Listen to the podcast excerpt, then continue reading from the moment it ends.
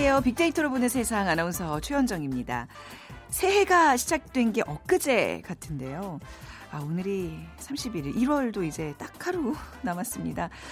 한 달이 벌써 훌쩍 지났네요.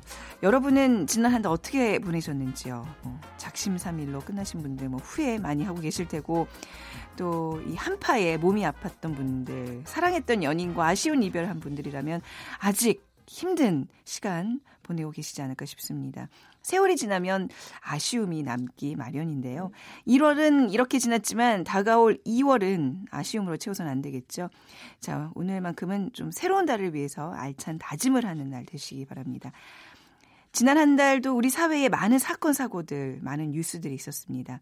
그런데 아마 이 소식도 우리의 마음을 안타깝게 했던 소식 중에 하나가 아닐까 싶어요.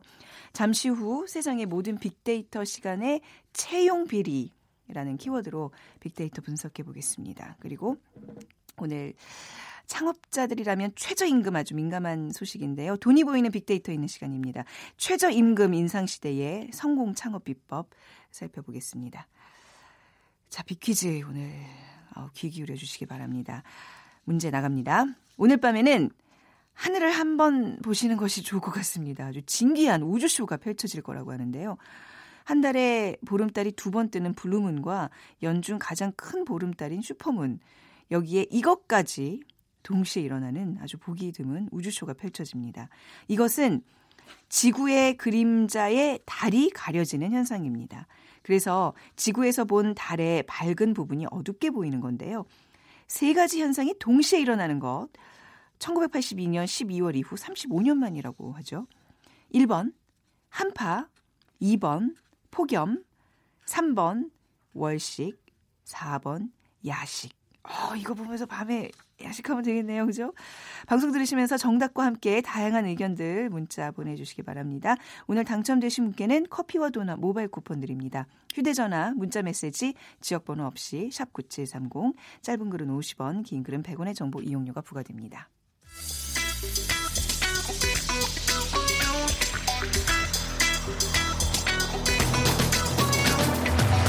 오늘 여러분이 궁금한 모든 이슈를 알아보는 세상의 모든 빅데이터. 다음 소프트 최재원 이사가 분석해드립니다. 세상의 모든 빅데이터 다음 소프트 최재원 이사 나오셨어요. 안녕하세요. 네, 안녕하세요. 네. 오늘 키워드가 채용 비리입니다. 네. 예, 이게 금융기관의 채용 비리로 시작을 했는데 공공기관 채용 비리까지 이제 확대가 되면서 아주 사회적인 뜨거운 이슈가 되고 있어 있었어요. 그렇죠. 네. 지금 취업난은 여전히 심각한 가운데 네. 또 신의 직장이라고 불리는 공공기관 채용 비리가 나타나면서 이 빅데이터 상에서도 채용 비리 기관 상위 연관어로 뭐 강원랜드 한 음. 5천 건, 또 은행이 1,300여 건, 금감원 800여 건 등이 기록이 됐는데요. 네. 이와 같이 채용 비리 사태가 계속해서 불거지자 정부는 275개 공공기관 전수조사를 통해 2,234건의 채용 비리를 적발해냈습니다. 그러니까 이는 일부 기관의 문제가 아니라 전반적인 기관의 적폐임을 시각케 네. 했고요.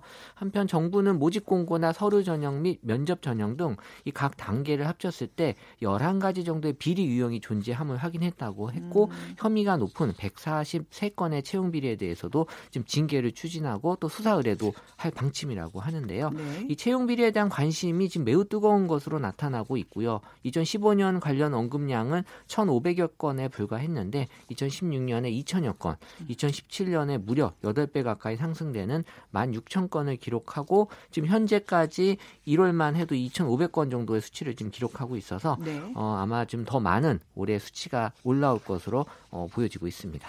우리 사회에 만연해 있는 뭐 많은 여러 형태의 적폐들 가운데 저는 이 채용 비리가 가장 질이 안 좋은 것 같아요, 진짜로. 아, 그래서 기회가 예 공정해야 되는데 젊은 사람들의 어떤 사기를 꺾어놓는 아주 정말 개선돼야 될 분야가 아닌가 싶은데 그 채용 비리 사태에 대한 여론도 굉장히 많이 들끓고 있죠. 지금 뭐 취업 준비생들에게 이 바늘구멍이라고 불리는 이 공공기관 취업이 또 이른바 또 금수저들에게만 free pass로 알려지면 네. 정말 아주 나쁘게 받아들이고 여론이 안 좋거든요. 음. 이번 채용 비리 관련해서도 SNS 상의 감성을 보게 보게 되면 뭐 긍정 비율이라고 할 정도가 거의 미비할 정도로 부정 비율이 압도적인 비율을 차지했는데요. 네. 관련 상위 키워드로는 의혹에 대한 얘기가 여전히 많이 있고요. 그리고 적발, 또 허탈하다, 그리고 요구한다, 뭐 충격적이다, 네. 뭐다 부정적인 요구의 그런 키워드들이 나타나고 있는데 지금 뭐 공공기관 채용 비리 적발이 따라서 일반 기업까지도 지금 의혹이 확대될 전망이고 네. 지금 일반 청년 구직자들이 어 정말 이 의욕조차 상실할 아, 수밖에 아, 없는 네. 그런 어떤 충격에 휩싸이고 있다. 지금 그에 따라서 사회적으로 채용 비리 근절에 대한 요구가 지금 강해지고 있고 이번에 연루된 사람에 대한 징계가 그만큼 또 크게 나타날 수밖에 없는 이유가 또 피해를 입은 사람에 대한 어떻게 보면 보상으로도 음. 이루어질 수 있다라는 반응이 나타나고 있어요.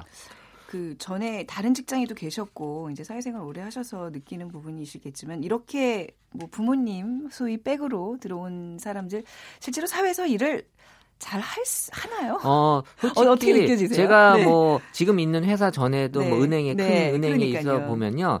딱 알아요. 근데 어. 이분들이 어떻게 들어왔는지가 네. 사실은 그 안에서 다 보이고 네. 근데 오래 있지도 않아요. 그러게요. 공통적인 특징이 딱 나, 그래요. 남의 기회 박탈해 놓고 본인은 좀 있다 나가고. 그러니까 어. 기회는 기회대로 없애고 또 와서 오래 있지도 않으면 네. 사실 그것 때문에 피해를 보는 많은 네. 우리 구직자들에게는 지금 또 뭐 그 당시만 해도 뭐 여기 아니면 딴 데 가지 뭐 그나마 낫다고 하지만 지금은 네. 정말 그 정도가 아니잖아요. 그렇죠. 절실한 사람들이 음. 얼마나 많은데 어 이게 생각보다는 아주 큰 어, 반 응이 나타나고 있어요. 아, 다 사실 뭐 저도 이제 뭐 말씀드리기가 조심스럽죠. 저는 이제 다른 직장에 있어봐서 이제 아는데 이게 느낌이 와요. 그리고 이제 알죠. 본인도 이렇게 적응하는 경우도 있어요. 얘기하는 네. 경우도 있고 예. 적응을 못해서 좀 힘들어하는 경우도 있고.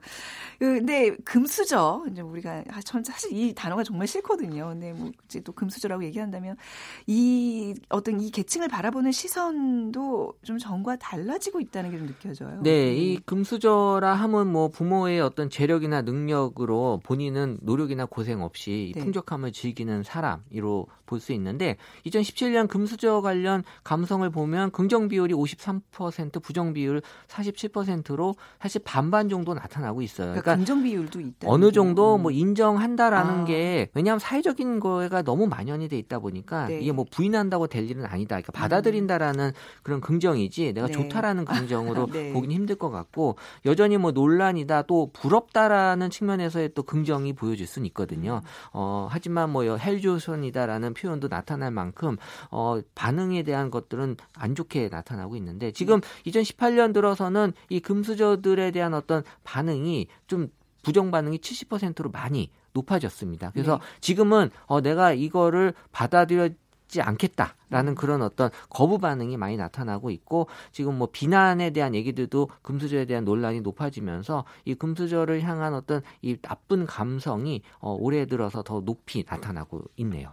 공공기관까지 채용 비리가 지금 이제 있다는 얘기는 사실 이제 정부가 뭔가 해야 된다는 얘기잖아요. 칼을 실제로 지금 빼들었다고 하는데 어떤 조치들이 취해지고 있나요? 근데 사실 이게 민간은 네. 어떻게 보면 정부가 실제 건드리기가 쉽지 않은 그러니까, 영역일 네. 수 있는데 공공기관만큼은 네. 정부가 뭐 칼이 아닌 더 큰 것도 빼들어야 될 것 같은데 네. 이 전문가들은 공공기관 채용 비리 근절을 위해서 정부의 의지가 더 강하게 필요하다라는 거를 얘기를 하고 있고요. 또 공공부문 중심 일자리 창출에 힘쓰고 있는 상황에서의 채용 비리 발생은 정말 말이 안 되는 얘기다라는 거고 이 청년 구직자들의 분노를 이 음. 만든 채용 비리 사건을 이번에 뿌리 뽑아야 된다. 정부의 강력한 규제가 필요하다. 네. 그래서 이 규제 중에 하나의 one strike out 제도라는 게 있는데요. 이 공공기관 임직원이 이 비리에 연루되면 바로 즉시 업무에서 배제시키는 임직원이. 그 만약에 예. 그 당사자는 그대로 남아 두게 되나요? 그 부분은 사실은 여전히 어. 좀 애매해요. 그러게. 사실 음. 어떻게 보면은 이 분들의 잘못도 분명히 있긴 하지만 네. 어떻게 보면 또이또 채용하는 사람 잘못이 더 크기 때문에 네. 어, 이 부분에 대해서 아직 명확하지는 않고요. 네. 어쨌든 실효성 부분을 구체화해서 본격적으로 채용 시장 제도를 도입한다면 사실 뭐 평등하고 정의로운 이 채용 과정이 음. 분명해야 되는 당연한 과정인데 네. 이거를 다시 만들어야 된다라는 좀 어, 안타까운 현실이 지금 나타난 거죠. 항상 그 민심은 공정하지 못한 곳에서 폭발한다고 하는데 특히 20, 30대들 한창 희망을 갖고 미래를 꿈꾸는 그 세대들의 분노 이거는 우리가 기성세대들이 좀 책임을 져야 될 것 같아요. 안 그래도 이게 예전보다는 기성세대들의 기득권이 너무 크기 때문에 네. 이 새로운 신세대들의 들어갈 기회들이 지금 예전보다 많이 없거든요. 음. 근데 이거는 뭐 전 세계적으로 마찬가지예요. 그 미국의 유명 그 아주 IT 큰 회사도 네. 이 퇴사하는 직원들에게 왜 퇴사했냐라고 물어보면 가장 가장 많은 대답이 언페어예요. 음. 공정하지 않다라는 네. 것들은 사실 지금의 젊은 세대들은 뭐 우리뿐만이 아니라 다른 나라도 마찬가지인데 네. 최근에 문재인 대통령의 지지율이 60%로 떨어진 데에는 이 40대 이하의 영향력이 컸다라는 분석이 있어요. 네. 그래서 뭐 그 전 얘기지만 이 조율되지 않은 정부의 이 가상화폐 거래소 아, 폐지 여기서 젊은 세대들이 좀 많이 그럼요. 그러니까 이게 네. 다 묶어서 볼 수는 아, 있거든요. 아, 그러니까 여기서부터 2030 세대의 반발의 시발점이 보이기 네. 시작을 했고요. 네.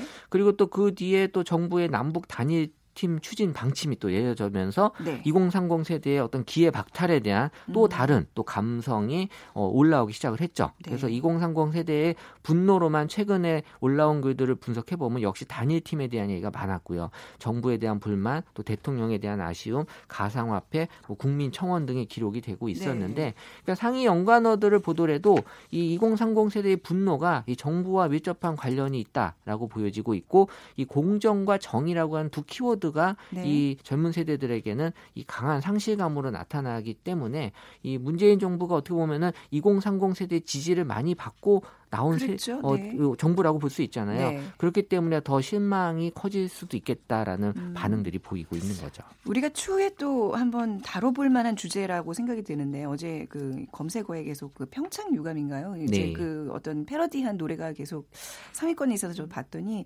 젊은 세대들이 생각하는 어떤 북한관 통일관이 굉장히 우리와는 많이 다르다는 많이 거를 좀 네. 요즘 느끼고 한 번쯤은 우리가 정말 진지하게 이 얘기는 좀 해봤으면 좋겠다는 생각을 해봤어요. 네. 그러니까 2030 세대들 분명히 어떤 의식 변화가 있는 세대들인데 우리가 그동안 너무 이 세대에 대한 관심을 소홀히 하지 않았나라는 생각이 그러니까 듭니다. 사실 이 기성 세대들이 네. 이런 2030 세대들을 이해할 필요가 있는데 네. 그 이해하지 않기 때문에 왜 이런 저런 행동을 하는지에 대한 어떤 반문이 많이 생기는 거거든요. 그러니까 과거에는 국가, 민족, 뭐 공동체 같은 가치를 중요하게 생각했었잖아요. 저 때만 해도 그랬거든요. 그렇죠. 근데 지금의 젊은 세대에서 중요한 건 나잖아요. 개인주의 네. 시대로 바뀌었고, 그러니까 2030 세대가 볼 때는 국가보다는 개인인 나 자신이 중요하다라고 자라온 세대인데 네.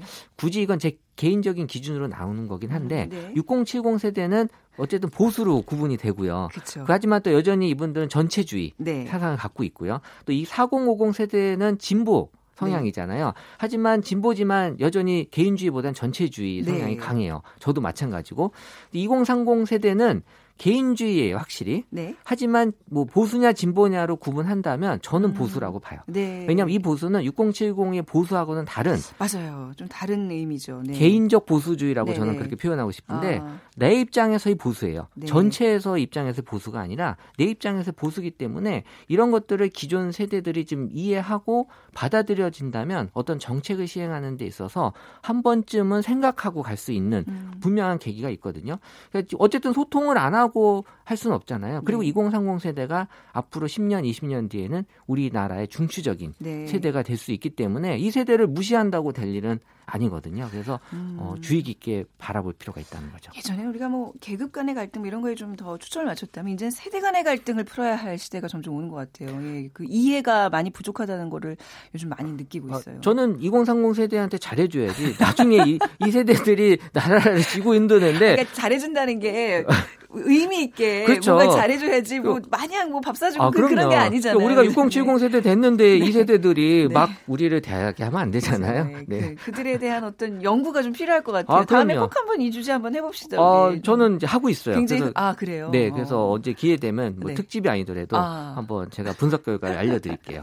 알겠습니다. 가시기 전에 오늘 빅퀴즈 좀 부탁드리고 오늘 오늘 이거 저기 그러네요. 기다렸다 봐야 되겠네요. 네, 음. 오늘 밤에 아주 진기한 우주쇼가 펼쳐질 거라고 하는데 한 달에 보름달이 두 번 뜨는 블루문과 연중 가장 큰 보름달인 슈퍼문 여기에 이것까지 동시에 일어나는 아주 보기 드문 우주쇼가 펼쳐집니다. 이것은 지구의 그림자에 달이 가려지는 현상인데요. 그래서 지구에서 본 달의 밝은 부분이 어둡게 보이는 거고 이 세 가지 현상이 동시에, 동시에 일어나는 것은 1982년 12월 이후 35년 만이라고 합 니다.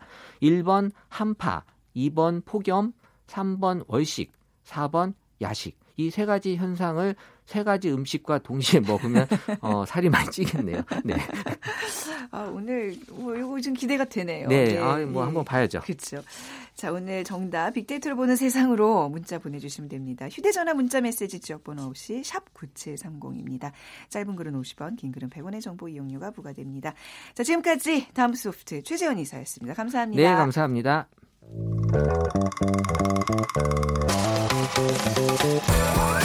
돈이 보이는 빅데이터 창업피아 이홍구 대표와 함께합니다.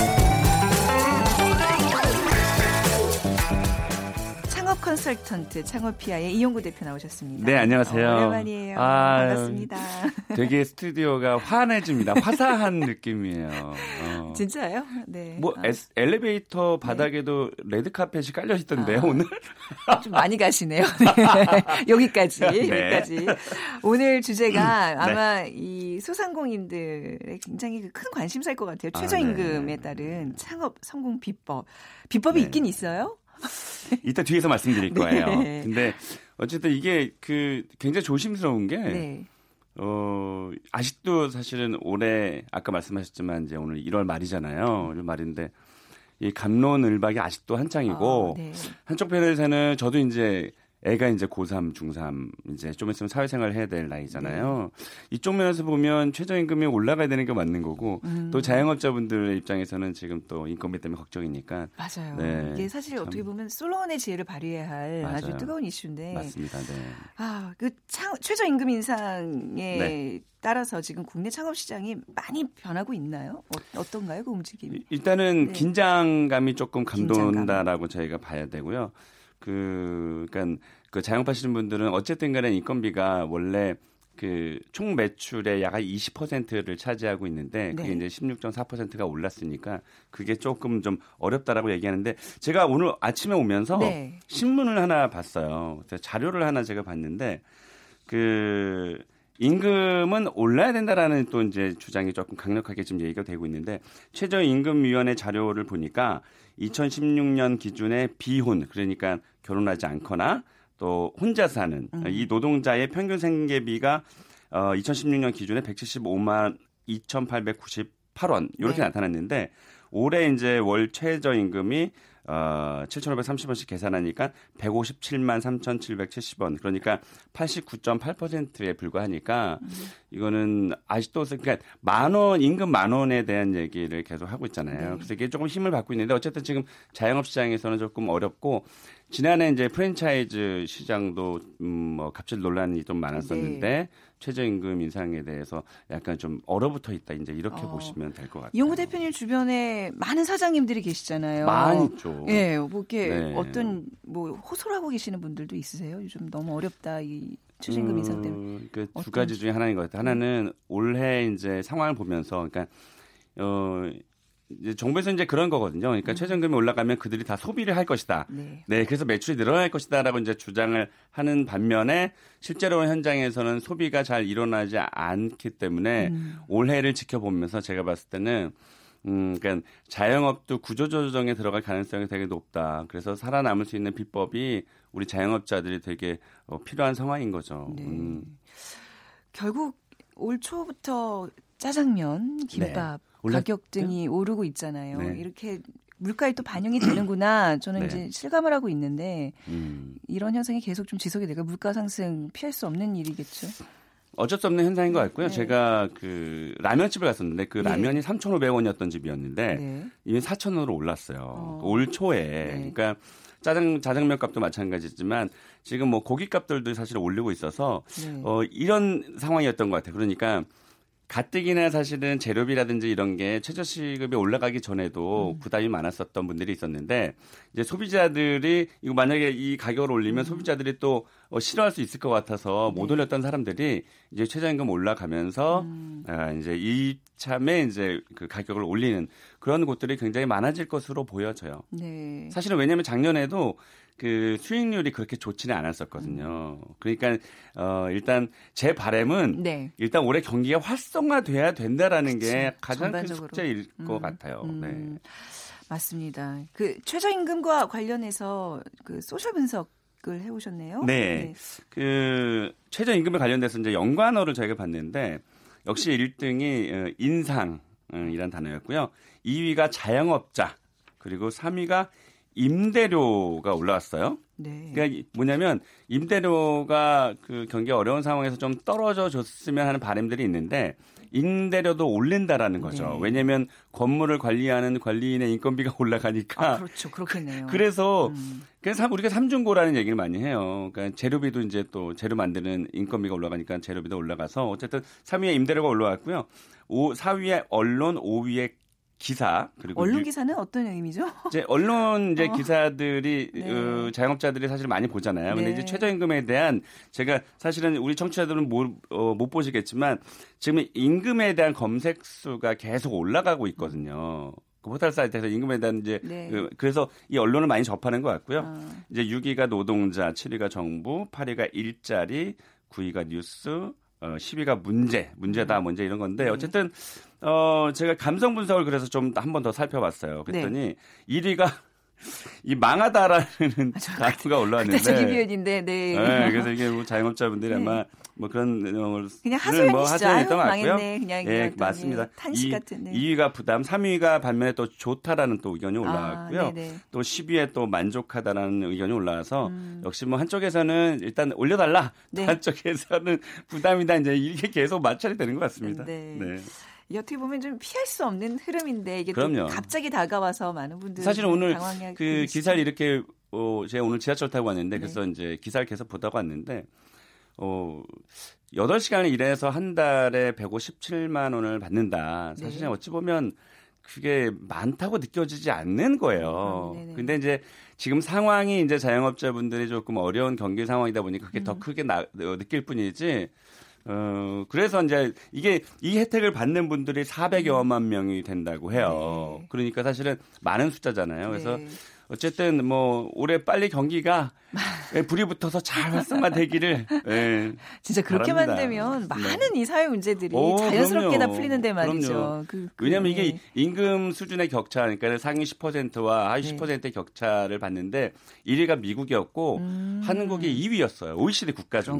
네. 그래서 제가 오늘 그 도표를 보면서 네. 어, 문제는 문제구나. 진짜 네. 이게 왜 만 원으로 올라가야 되는지에 대해서 네. 어, 사실 저는 자영업자 편이거든요, 사실 은. 그러나 음. 이런 도표를 봤을 때는 우리 사회와 가족들이 갖고 있는 네. 그런 문제가 아닐까. 네. 이런 거에 이제 우리가 어떻게 개인적인 힘으로 해결할 수 없는 구조적인 문제라면 그러니까요. 우리는 이제 비법을 찾아야 되는 거잖아요. 네. 이 최저임금이 인상된 상황에서 유망 아이템 이런 거는 좀 그런 어떤 인상 임금 네. 인상과 좀 동떨어져서 네. 좀 살아남을 길이 있다고 네. 하는 아이템. 전, 정말 비법이에요 음, 이거는. 저는 둘 네. 중에 하나일 것 같아요. 그러니까 둘 중에 하나 잡아야 되는데 네. 하나는 아예 그 1인 창업 내지는 가족 창업. 가족 창업. 어차피 가족도 네. 다른 데 가면 임금을 네네. 받잖아요. 네.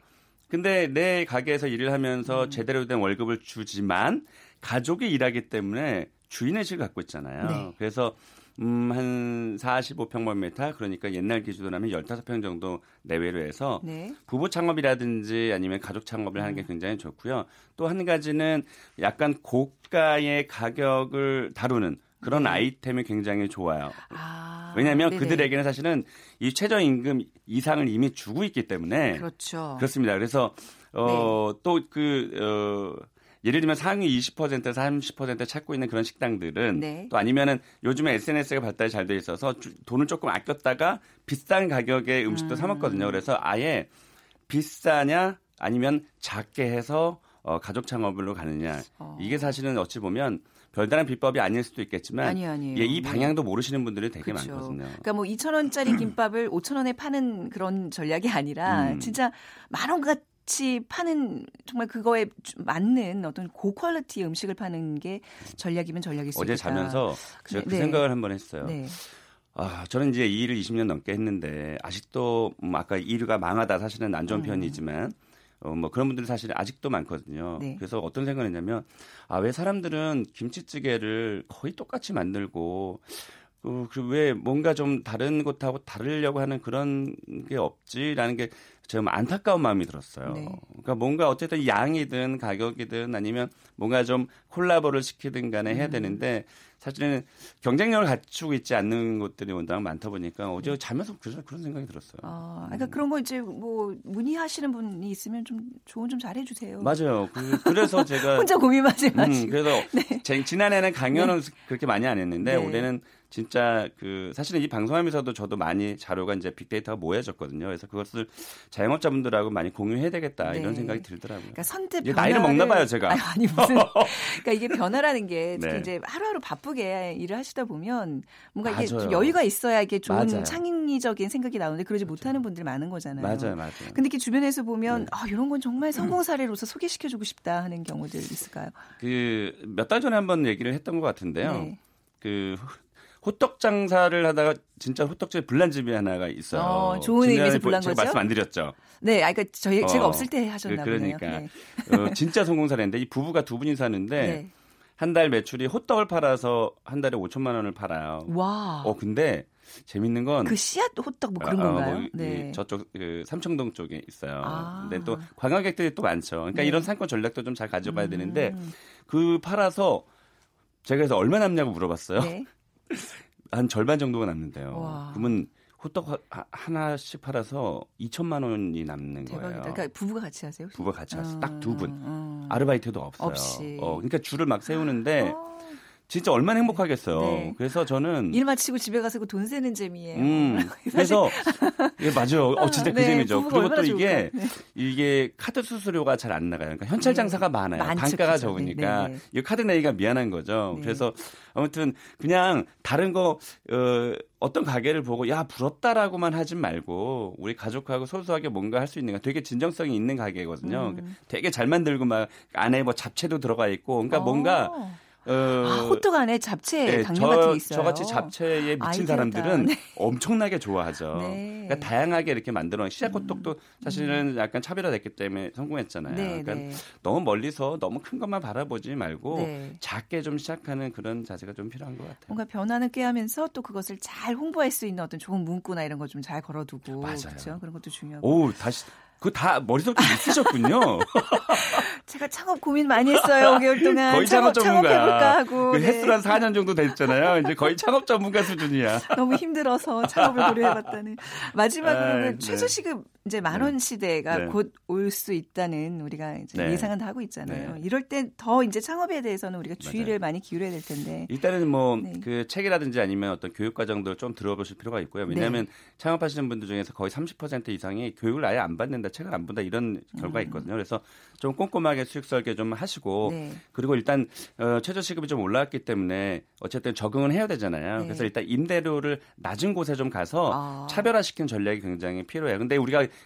점포를 계약할 때 그냥 꽂혀서 덜컥 계약하는 사람이 있거든요. 네. 임대료가 높아도 될 것 같으니까 절대 되지 않습니다. 장사는 감이야. 무슨 책에서 해답을 찾아. 이렇게 얘기하시는 분들이 주변에 많거든요. 그래서 빅데이터로 보는 세상을 들으셔야 돼요. 데이터 가지고 김성근 감독이 데이터라고 했잖아요. 아. 네. 데이터가 있어야만 전략을 세울 수가 있기 때문에 우리 청취자분들은 꼭 꼼꼼하게 설계해서 꼼꼼하게. 성공하셨으면 좋겠습니다. 너무 본인의 감을 믿지 말아라. 맞습니다. 감 가지고 되는 거 아닙니다. 네. 알겠습니다. 오늘 저기 최저임금 인상에 따른 또 청- 네. 창업 성공 비법에 대해서 알아봤는데요. 혹시 다음 주에는 어떤 얘기 좀 아직 고민 안 해보셨어요? 아직 고민 안 해봤습니다. 아, 네네. 왜냐하면 오늘 이 한 주의 이슈를 보고 아, 제가 또 결정을 하기 네네. 때문에 네네. 아, 다음 주 수요일까지 또 어떻게 기다리나. 그러니까요. 보고 싶습니다. 네, 창업피아의 이용구 대표와 함께했습니다. 네, 감사합니다. 고맙습니다. 자, 오늘 여러분들 꼭 지켜봐 주시면 좋을 것 같죠? 오늘 정답은 3번 월식입니다. 8042님, 35년 만에 우주쇼라는데 오늘 저녁 하늘이 맑았으면 좋겠네요 하셨고요. 0426님, 오늘 밤은 무슨 일이 있어도 하늘을 바라봐야 되겠습니다. 오늘 또뭐 퇴근길에 계속 하늘만 보시다가 그 다가오는 차 못 보시고 이러면 안 되니까 조심하시고요. 네. 자, 빅데이터로 보는 세상 오늘 순서 마무리하겠습니다. 내일 오전도 11시 10분에 다시 찾아오겠습니다. 지금까지 아나운서 최현정이었어요. 고맙습니다.